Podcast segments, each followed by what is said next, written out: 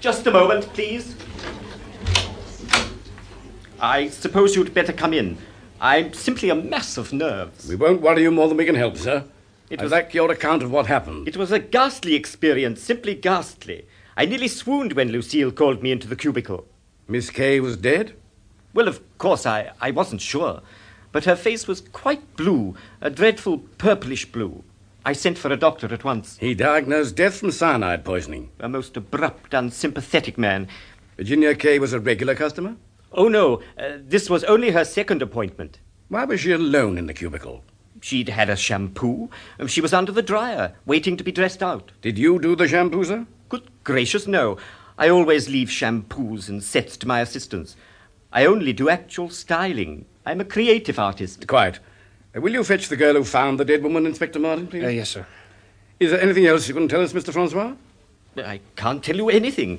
It's quite, quite incomprehensible to me. Is it known how the cyanide was taken or administered? The doctor thinks it was in a cup of tea. All my clients are given a cup of tea in the afternoon. Who makes it?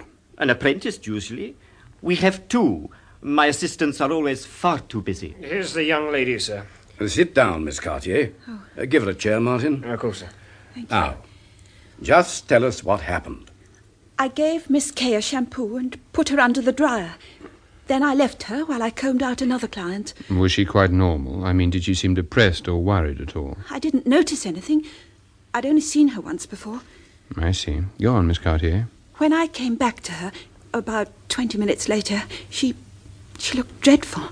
Such a strange color. and She didn't answer when I spoke to her. I I thought she'd had a fit or something. I called Monsieur Francois Where was the cup of tea? on the edge of the basin. Within her reach? Yes, She drunk the tea. not all of it. The cup was nearly half full. Uh, We've got it, sir, for analysis. There was something else, wasn't there, miss? You mean the card? Yes, that was on the floor. I'd like you to look at this, Blake. Maybe you can tell us what it is. Never seen anything like it before. I don't suppose you have, Coots. A picture of eight swords arranged in the form of a star with a wavy blue line bisecting the figure. Well, what is it? The Eight of Swords, part of a pack of tarot cards. Tarot cards? What are they?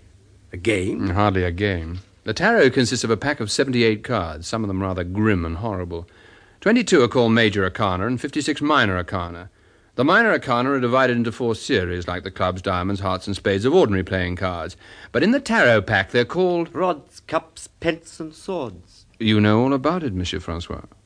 Interesting. Knowledge of the tarot pack is quite rare. What's it used for? A kind of glorified fortune telling, but there's much more to it than that. It figures prominently in a number of magical rites. Well, never mind all that, Blake. Does this particular card mean anything? Two swords on the waterline, three above, three below. What would you say it meant, Monsieur Francois? Well, really, you know, I, I couldn't say. Oh, I think you could, if you wanted to. I always think that that kind of thing is so much better left alone. Do you know what this sort of thing means, Blake? In the language of the tarot, it means condemning justice. In modern vernacular, you've got what was coming to you.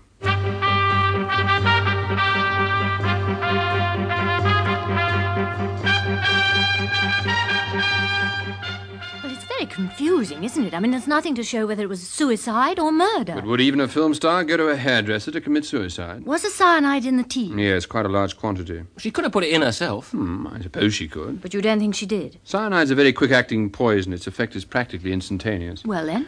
The cup, still half full of tea, was found on the marble surround of the basin. I doubt if she could have put it there, certainly not without spilling it. I'm almost sure she'd have dropped it. Which means that somebody must have been with her when she drank it. That does seem to be the obvious conclusion. Then it must have been murder. Not necessarily. Well, I don't get it, Governor. If the poison acted at once and there was somebody there, they must have seen she was ill. Why didn't they give the alarm? Perhaps they were scared in case they might be blamed. Who took the tea into her? Nobody seems to know. Wasn't it the same person who took the tea into the others? Well, apparently not. That was a girl named Molly, an apprentice. She made the tea and took it round on a trolley, one cup for each customer. Sometimes the customer's in the middle of a tricky bit and the tea's left on the trolley till the convenient moment.